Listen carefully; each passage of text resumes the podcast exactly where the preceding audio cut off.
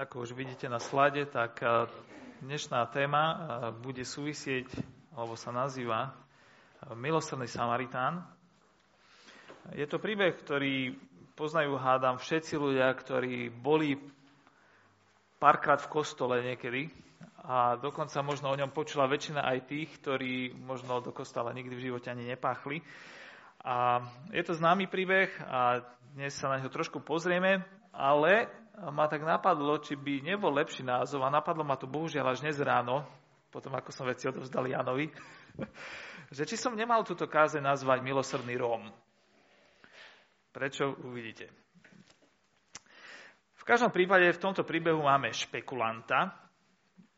Vlastne to s tým špekulantom začína, ktorý má výborné vzdelanie, uvedomuje si rôzne aspekty života, aj viaceré potenciálne riziká Nazdáva sa, že život má ako tak premyslený a vie veľmi dobre, že dobré životné poistenie je vždy fajn. Takže keby ho stretol nejaký dobrý poisťovací agent alebo finančný makler, tak pravdepodobne by sa mal o čom s týmto človekom porozprávať. Tento dotyčný stretáva Ježiša a chce si ho prevetrať, chcel o ňom niečo zistiť a niečo mu tam neúplne hralo, tak došlo k takejto konverzácii. Ak máte Biblie, môžete si so mnou otvoriť Lukáša 10. kapitolu. Lukáš 10. kapitola, 25. verš. A ďalej. Tu vystúpil jeden znalec zákona a pokúsil, pokúšal Ježiša. Ježiš sa ho opýtal, Prepačte, pokúšal Ježiša. Učiteľ, čo mám robiť, aby som sa stal dedičom väčšného života? Tu je tá snaha mať veci poistené. Ježiš sa ho opýtal, čo je napísané v zákone? Ako tam čítaš? On odpovedal, milovať budeš pána svojho Boha z celého svojho srdca, celej svojej duše, celej svojej sily a z celej svojej mysle a svojho blížneho ako seba samého. Správne si odpovedal, odvetil mu Ježiš. Toto rob a budeš žiť. Ale on, aby sa ospravedlnil, sa ďalej pýtal Ježiša, a kto je môj blížny? Na to Ježiš začal rozprávať. A tu si dovolím preklopiť jeho príbeh do našej aktuálnej kultúrnej a spoločenskej situácie. Začal rozprávať. V nočných hodinách prechádzal Trnavskou promenádou človek. Bolo už po polnoci. Prepadla ho tam banda chlapí až do rána. Zbili ho a okradli. Zostal tam ležať pod krikom na zemi až do rána. Bola jeseň, neskorá jeseň. Teploty mierne nad nulou. Ráno ho ako prvý zbadal kňaz, ktorý bežal promenádou na rannú omšu. Stolník. Už meškal. Nevedel sa zastaviť. Ako druhý prechádzal okolo kostolník. Aj ten ho radšej obišiel. Potom tou cestou išiel starší Róm. Tlačil pred sebou káričku s rannými kontajnerovými nálezmi. Keď zbadal holohlavého chlapca v čiernej bunde, mal nocovať. Nepristavil sa. Mladík bol zmrznutý, ale reagoval. Utrel mu tvár z káričky vyložil svoje cennosti a ponúkol chlapcovi odvoz do nemocnice. Ten nevládne len prikývol. A tak sa stalo, že životom ošlahaný Róm nesie do nemocnice zbitého, podchladeného skína. Na príjme sú chvíľu v rozpakoch. Nechápu, kto je tu obeď a kto útočník. Romo dozdal chlapca lekárom a pobehel ešte do bufetu. Za svojich jediných 5 eur, čo vačku naškrabal, mu kúpil pečivo a malinovku. Potom odišiel.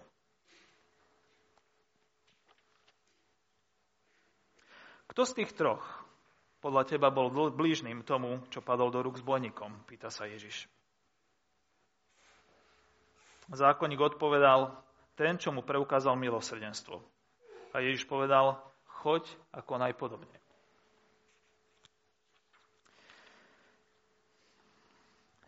Aby ma niekto neobvinil z toho, že prekrúcam Bibliu, tak ja prečítam aj ten príbeh, ktorý Ježiš povedal. Istý človek zostupoval z Jeruzalema do Jericha a dostal sa do rúk zbojníkov. Tí ho ozbíjali, doráňali a nechali polomrtvého a odišli. Náhodou šiel touto cestou kňaz, ktorý ho síce videl, no obišiel ho. Takisto aj Levita, keď prišiel na to miesto a uvidel ho, obišiel ho. No prišiel k nemu aj istý pocesný Samaritán. Keď ho uvidel, prišlo mu ho lúto. Pristúpil k nemu, nalial mu na rany olej a víno, obviazal a postaral sa o neho. Na druhý deň vyňal dva denáre, dal ich hostinskému a povedal, staraj sa o ňoho. A ak na ne vyložíš viac, vynaložíš viac, ja ti to na spiatočnej ceste uhradím. Tak, tak znela pôvodná verzia.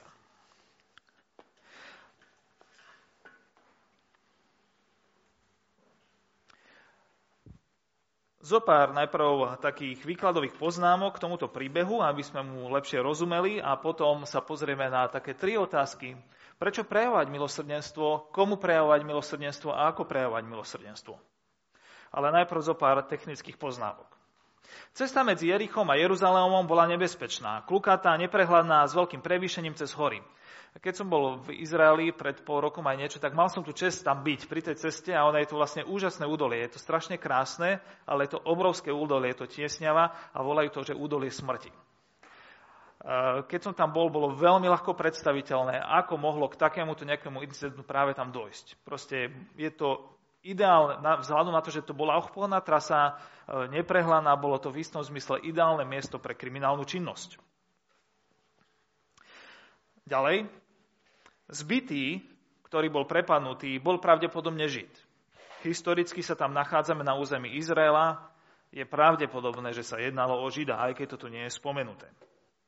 Spomína sa tu kniaza Levita, boli to aj jedno, aj druhé bola funkcia alebo úrad, ktorý, povolanie, ktoré bolo zastávané v chráme, takže boli to chrámoví pracovníci a pravdepodobne išli do Jeruzalema, odkrútiť si svoju pravidelnú službu. Totiž kňazi a leviti bývali po celom Izraeli, ale striedali sa v Jeruzalemskom chráme v takých pravidelných turnusoch, kedy prichádzali, slúžili chvíľu, potom išli naspäť domov a potom znova.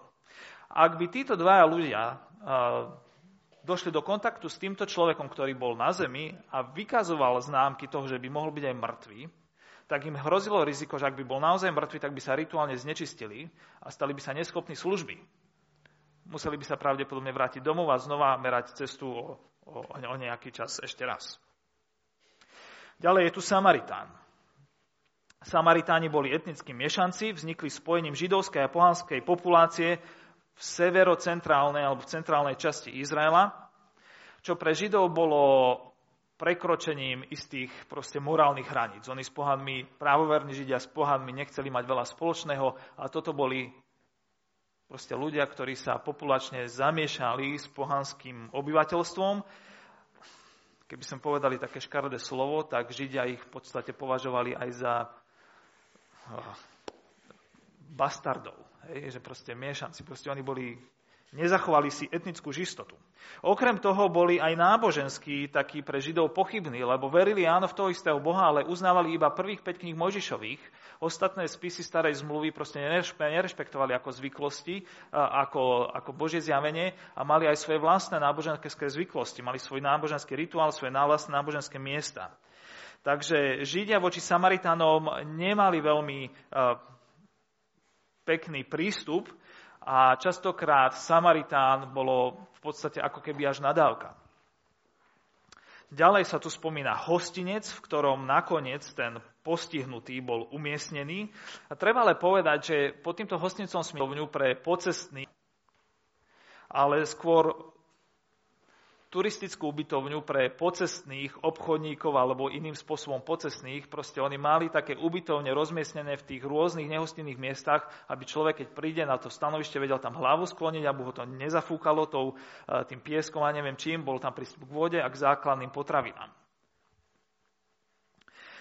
Celý ten príbeh je rozpovedaný na základe otázky špekulanta, čo robiť, aby som zdedil väčší život. Teda tento človek sa pýta na život, ktorý by bol nekonečný a Boží. Proste čo robiť, aby som to mal u Boha v poriadku. Ježiš na túto otázku odpovedá práve týmto príbehom, ktorý nie je ničím iným ako výzvou k praktickému milosrdenstvo. To slovo spomenieme dnes viackrát, tak chcem len povedať, že milosrdenstvo môžeme chápať ako lásku prejavovanú v skutkoch, ktoré pomáhajú človeku v núdzi. Veľmi často ide o prejavy lásky, ktoré sú nezaslúžené. Tak, toľko úvodných poznámok. Prečo prejaviť milosrdenstvo? Prečo mal tento Samaritán alebo Róm prejaviť láskavosť zbitému človeku? Nájdeme veľmi dôvod, veľa dôvodov, prečo nie. Napríklad, mohol si povedať, je to riskantné, môžem na to doplatiť. Čo ak sú zbojníci ne, nedaleko? Čo ak aj mňa tu len chňapu? Čo najrychlejšie sa odtiaľ to dostať preč? Zasahuje to do môjho súkromia a plánov. Proste ja sa tu budem obmedzovať, pristať, proste toto všetko to mení. Mám aj iné dôležitejšie povinnosti. Toto by mala byť zodpovednosť niekoho iného. Kde je mestská policia? Alebo proste záchranka, alebo niekto z útulku. Bude ma to niečo stáť. A výsledok je veľmi neistý. Čo ak tomu človeku už aj tak vôbec neviem pomôcť? Čo ak chytím nejaké choroby od neho? Moja ochota môže byť dokonca zneužitá. Čo ak je to pasca celé? Alebo čo ak mi ten človek ani nepoďakuje, alebo ešte ma aj vynadá? Nezaslúži si to. Kto vie, prečo ho zbili? Podľa mňa môže za to, nezaslúži si moju pomoc. Toto všetko si Samaritan mohol povedať a môžeme si to, mohol si to povedať aj ten Rom z toho našho druhého príbehu a môžeme si to povedať aj my v rôznych situáciách, keď vidíme vedľa seba človeka v núzi. Ale Ježiš vraví, že Samaritán spravil dobre, že tomuto človeku prejavil milosrdenstvo.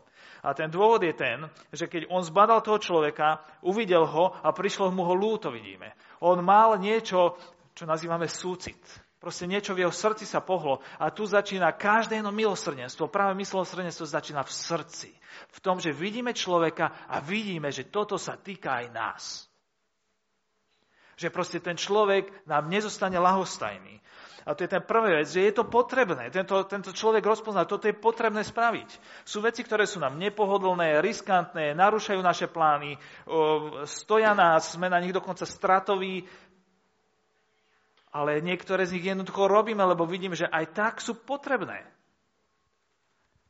A toto je vec, ktorú uvidel Samaritán alebo ten starší Róm. Je to potrebné. Ten človek to naozaj reálne potrebuje. Stalo sa mi, a myslím, že som to tu už raz spomínal, ale nepamätám si, som to nehľadal v mojich poznámkach, že som išiel po diálnici do, na starú turu, mal som to nejakú povinnosť a to, keď idete po D tak na novom meste schádzate a potom idete iba tak cez kopček, nejakých, neviem, 10-15 kilometrov ešte od diálnice.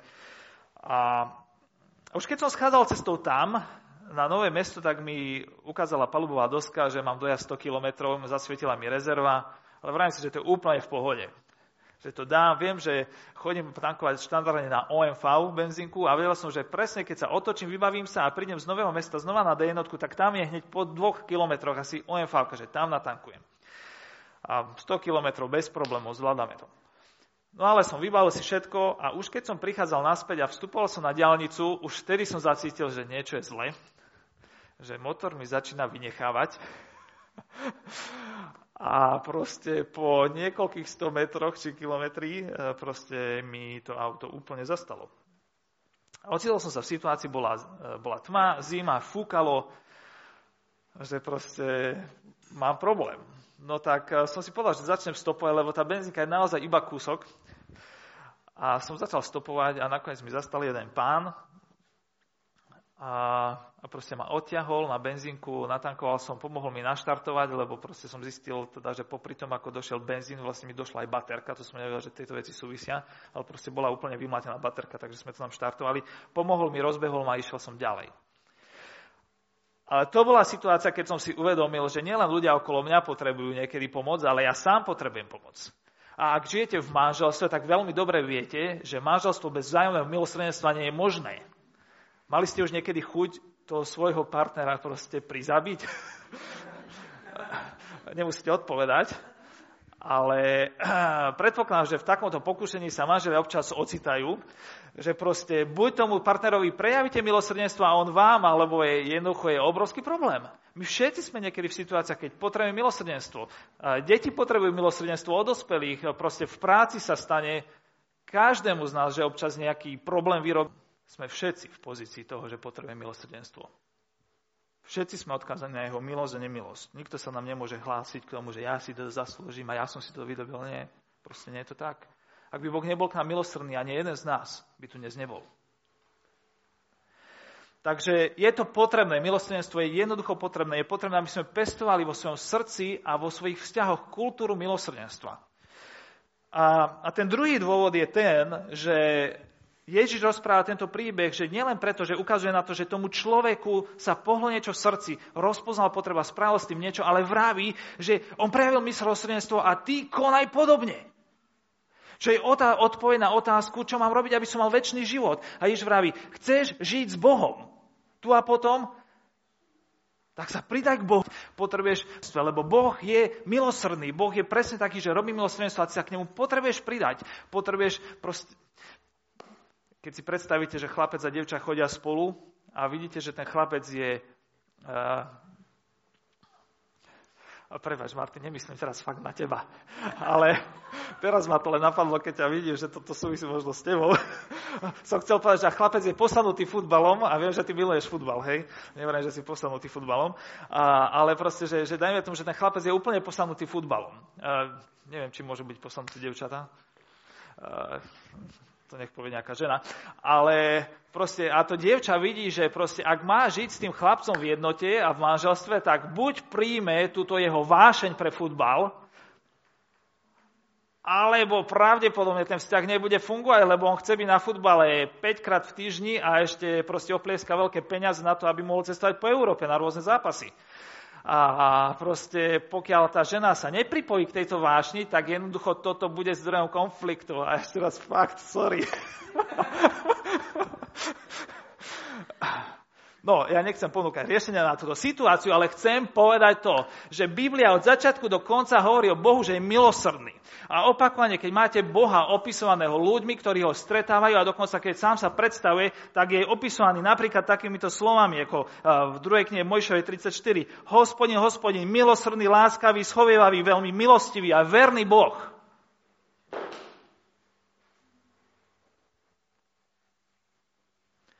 Boh je posanutý milosrdenstvom.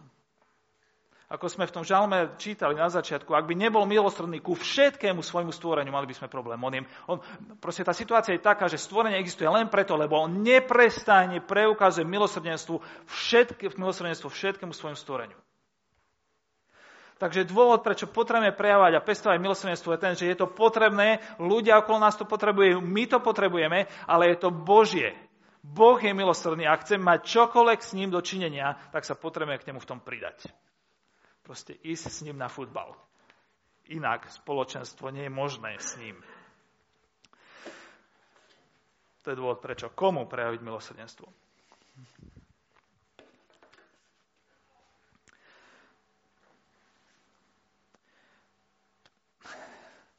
Rýchla odpoveď je, že človeku v núdzi. Tomu, kto to potrebuje. A treba povedať, že existuje celý rád potrieb a typov núdze. V psychológii Maslow je známy s tým, že spravil takú pyramídu s rôznymi potrebami od fi- najnižších fyzických potom potreba bezpečia, sociálne potreby, potreba úcty, sebarealizácie, nedoniesol som vám to, proste tých potreb je veľa, máme potrebu jesť, spať, máme potrebu vzťahov, máme potrebu bezpečia, pozbudenia, e, peniaze potrebujeme k životu, prácu, slobodu. A my všetci, aj ľudia okolo nás, môžeme zažívať núdzu v hoci ktorej z týchto oblastí aj ďalších.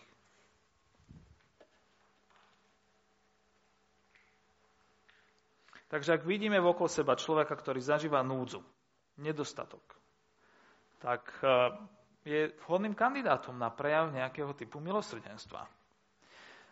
A ak máme byť k sebe úprimní, tak väčšinu času každý z nás zažíva aj nejaký typ núdze. Lebo nežijeme v dokonalom vesmíre. Treba povedať, že Samaritán nevedel ako ani prečo sa dotyčný do tejto situácie dostal. Či je v tej situácii nevidne, alebo či niečo packal, niečo urobil, čo ho do takéhoto problému priviedlo, či mal nejaké uh, nevyrovnané účty v minulosti, či proste sadol niekomu nálep, alebo si to dokonca vykoledoval, proste, že tam niekoho vyprovokoval k takémuto útoku, alebo bol, nebol obozretný, alebo možno spravil všetko, čo normálny človek mal spraviť a predsa sa iba z hodov okolností stal obeťou nekalého útoku. Vysvetlení môže byť veľa. Ale pre Samaritána toto nie je rozhodujúce. On vidí, že človek má potrebu a jeho srdce je ochotné pomôcť. A treba povedať, že aj ľudia sa ocitávajú v núdzi z rôznych dôvodov. Tie, tie, tie faktory sú väčšinou buď nejaká vyššia moc, za čo nikto nemôže, proste stane sa katastrofa, nejaká choroba, strata zamestnania, niečo proste, nejaká vyššia moc zasiahne a sme v problémoch, alebo niekto je v problémoch. Druhý aspekt je, že niekedy sa ľudia odstávajú v núdzi v dôsledku toho, že, že druhí ľudia sa zachovajú nespravodlivo, zle, nekalo. Že proste nespravia to, čo majú spraviť, alebo spravia to, čo nemajú spraviť a ten druhý človek je tým postihnutý. Tretia príčina býva tá, že človek sa ocitne v problémoch a v núdzi svojim vlastným pričinením. Niekto príde o prácu preto, preto proste, lebo nezodpovedný. Niekto prepane alkoholu preto proste, lebo si nedal pozor na začiatku.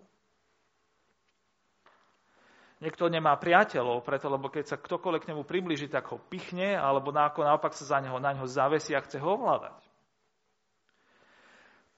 Vo väčšine prípadov sa však zdá, že človek sa ocitá v naozajstnej núdzi nielen z jedného z týchto dôvodov, ale po väčšine, ak sa naozaj človek nachádza vo vážnejších problémoch, tak je to kombinácia týchto faktorov. Avšak dôvod, prečo sa človek dostal do núdze, nie je dôvodom preto, aby sme milosrdenstvo odmietli, ale skôr, lebo Samaritán ho preukázal, je Ježišom pochyť.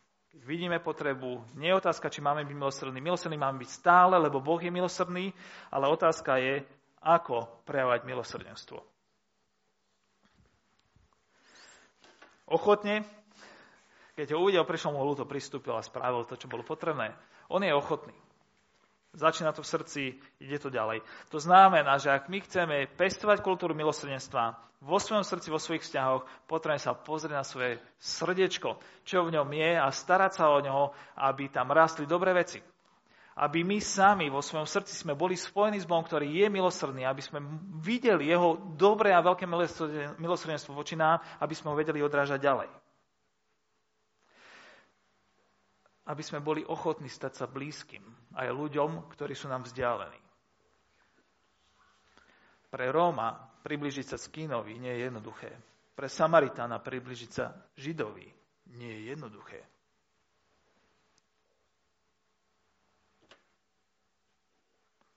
Ale je to potrebné.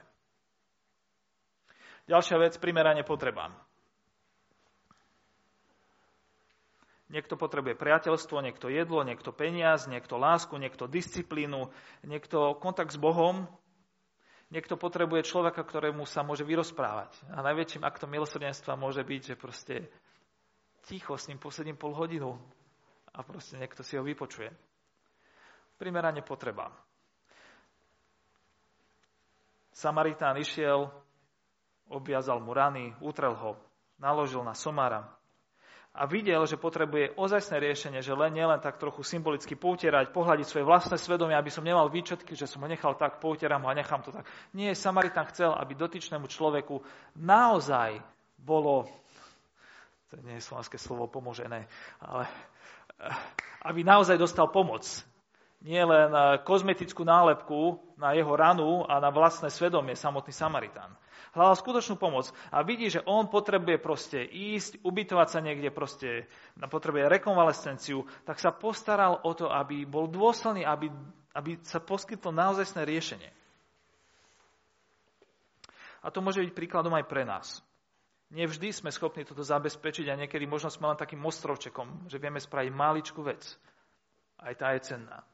Ale ak Boh nám dá otvárať dvere preto, aby sme hľadali skutočné riešenie a hľadali cestu, ako dotyčnému človeku naozaj pomôcť, tak by sme to mali využiť. Samaritan to využil. Treba tu ešte povedať jednu poznámku, že uvedomelé milosrdenstvo sa niekedy môže javiť veľmi nemilosrdne. A zdanlivé milosrdenstvo môže byť v skutočnosti veľmi nemilosrdné. Nevždy totiž to, čo dotyčný človek vníma, že potrebuje naozaj to, čo potrebuje. Príklad. Lenivé dieťa je presvedčené o tom, že potrebuje pomoc pomocníka, ktorý mu pomôže upratať jeho rozhádzanú izbu. Je to ale milosrdné, aby mu niekto išiel pomôcť upratať izbu? Rodičia, deti, deti odišli všetky. Ak chceme byť voči dieťaťu milosrdní a naozaj mu reálne pomôcť jeho potrebou, tak sa postaráme o to, aby on čo najskôr pochopil, že tú izbu si potrebuje upratovať sám. E, neverím, že nie sú situácie, keď mu nepomôžeme, ale proste, čo je naozaj snou pomocou? Človek, ktorý nemá peniaze, môže mať pocit, že to, čo najviac potrebuje, sú peniaze. Lenže niekto iný, kto rozumie jeho príbehu, môže vidieť, že to, čo potrebuje najviac, nie sú v skutočnosti peniaze, ale disciplína. Alebo schopnosť s peniazmi rozumne narábať a tým, že mu budeme dávať len peniaze, v skutočnosti mu môžeme ublížiť a iba ho podporovať v jeho zlých návykoch. Tým opäť nechcem povedať, že nedávame niekedy peniaze, ale pozeráme sa na to, čo človek naozaj potrebuje. Čo je skutočným riešením jeho problému. Alkoholik môže byť v situácii, kedy, alebo jeho, jeho, jeho okolie môže byť v situácii, kedy má pocit, že milosrdenstvo voči alkoholiku je to, keď prikrieme jeho hriech, budeme sa tváriť, že je všetko v poriadku a nebudeme, proste ako rodina to zakrieme, aby nikto jeho probléme nevedel. Aby si nemysleli o ňom nič zlé, pokiaľ sa dá. Potom príde fáza, keď ho už treba zbierať z chodníka. A niekto môže mať dojem, že zbierať alkoholika z chodníka je veľké milosrdenstvo. Je to určite výzva, ak ste to niekedy robili, tak väčšinou to nebýva úplne príjemné. A človek môže mať pocit, že toto je milosrdenstvo. Lenže odborníci by nám povedali, že v skutočnosti tieto typy pomoci môžu byť úplne kontraproduktívne, lebo to, čo alkoholik najviac potrebuje, je dôjsť do bodu a možno aj za pomoci okolností a zdravotných problémov, ktoré ho proste, ktoré na ňo prídu v dôsledku toho, že leží niekde podchladený, proste prísť do bodu, kedy si uvedomí, že toto je nutné zastaviť. Potrebuješ prísť do bodu, kedy si povie, že proste ja potrebujem pomoc, liečenie. Potrebujem prestať piť. Takže milosrdenstvo niekedy môže vyzerať nemilosrdne, ale ide o to, aby naozaj bolo milosrdne aby, aby to bolo milosrdenstvo. Tak buďme v tom múdri, primerane potrebám. A podľa možností Samaritán pomohol tým, čo mal. Mal víno, olej, somára, mal nejaký peniaz, Rom mal káričku, trochu ochoty. Poskytol to, čo mal. Napojil ho na zdroje, ktoré už boli za hranicou jeho možnosti, to je ten hostinec. Ale všetci máme aj nejaké možnosti. Všimnite si, že pri kňazovi a levitovi nečítame, či mali somára. Ježiš im to ani nevyčíta, že proste nemali somára, nemohli odviesť. To, čo im Ježiš vyčíta, je, že sa tomuto núdznému človeku nechceli stať blízkymi. Že nemali záujem. A záujem je vec, ktorú môže mať každý jeden z nás. Je to naša najväčšia možnosť. Skutočný Samaritán. Tak ako väčšina našich biblických kazní, aj táto končí pri tom pravom. Príbeh, ktorý Ježiš hovoril, je vymyslený. Ten, ktorý som ja, tá parafráza, ktorú som ja tu spomenul, je vymyslená. Ja som včera večer to povedal Janke ten príbeh začal som jej iba hovoriť a ona, že a kedy sa to stalo? Nikdy sa to nestalo, to je vymyslené, účelovo pre, pre, preto, aby Ježiš učil. Ale je tu Samaritan, ktorý naozaj bol, prišiel, sklonil sa k, tomu, ktorý bol zničený, zbytý, polomrtvý a už nemal šancu na prežitie, aby ho zachránil. A tým pravým Samaritanom nie je nikto iný ako Ježiš Kristus, ktorý sa skláňa ku hriešnemu človeku, ktorý trpí v dôsledku svojho vlastného hriechu, oddelením od Boha, trpí proste rôznym typom problémov, pretože sa rozhodol vziať si veci do svojich rúk a žiť nezávisle od Boha a trpí preto, lebo v tomto prostredí je takých ľudí veľa. Vlastne všetci sú takí. Že sme sa ako ľudia rozhodli žiť bez Boha, si navzájom ubližujeme a proste máme s tým problém. Naša príroda nefunguje. A on prišiel do tohto prostredia ochotne, primerane potrebám a podľa svojich možností. A hovorí opak, ja prichádzam, aby som zachránil vás. Stratených, zbytých. A dáva to, čo je potrebné. Dáva výkupné. Poskytuje liečenie, hovorí, prišiel som, aby som uzdravil. Poskytuje lásku a dáva výkupné, aby sme mohli byť vyňatí z týchto vecí, aby sme mali novú nádej pre život. A robí to podľa svojich možností a jeho možnosti sú nekonečné, ale aj potreby sú nekonečné. Dáva všetko, čo má dáva celý svoj život.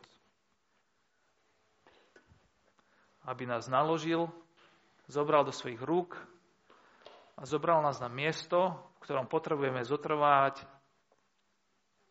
po celý zbytok svojho života aby sme mohli byť uzdravovaní. A tým miestom nie je nič iné, ako jeho dobrotivá náruč a kríž, na ktorom on vylial svoju krv a daroval svoje telo. Lebo v ten večer, keď bol zradený a sedel so svojimi nasledovníkmi, povedal, ako im dával chlieb, povedal im, toto je moje telo, ktoré sa vydáva za vás. Jedzte z neho na moju pamiatku. Je to vydané za vás. Vy to potrebujete pre svoj život, pre svoje uzdravenie. A ja vám to dávam. Tak príjmajme dnes tento chlieb ako Kristové telo, ktoré On dal za nás. A keď bolo po večeri, tiež zobral kalich, povedal, tento kalich je nová zmluva v mojej krvi, píte z neho na moju pamiatku. A povedal, toto je to, čo ja robím pre vás. Vylievam svoju krv za vás. Vy ste boli zbytí, ja idem byť zbytý ešte viac, aby vy ste mohli nájsť uzdravenie. Píme z tohto kalicha.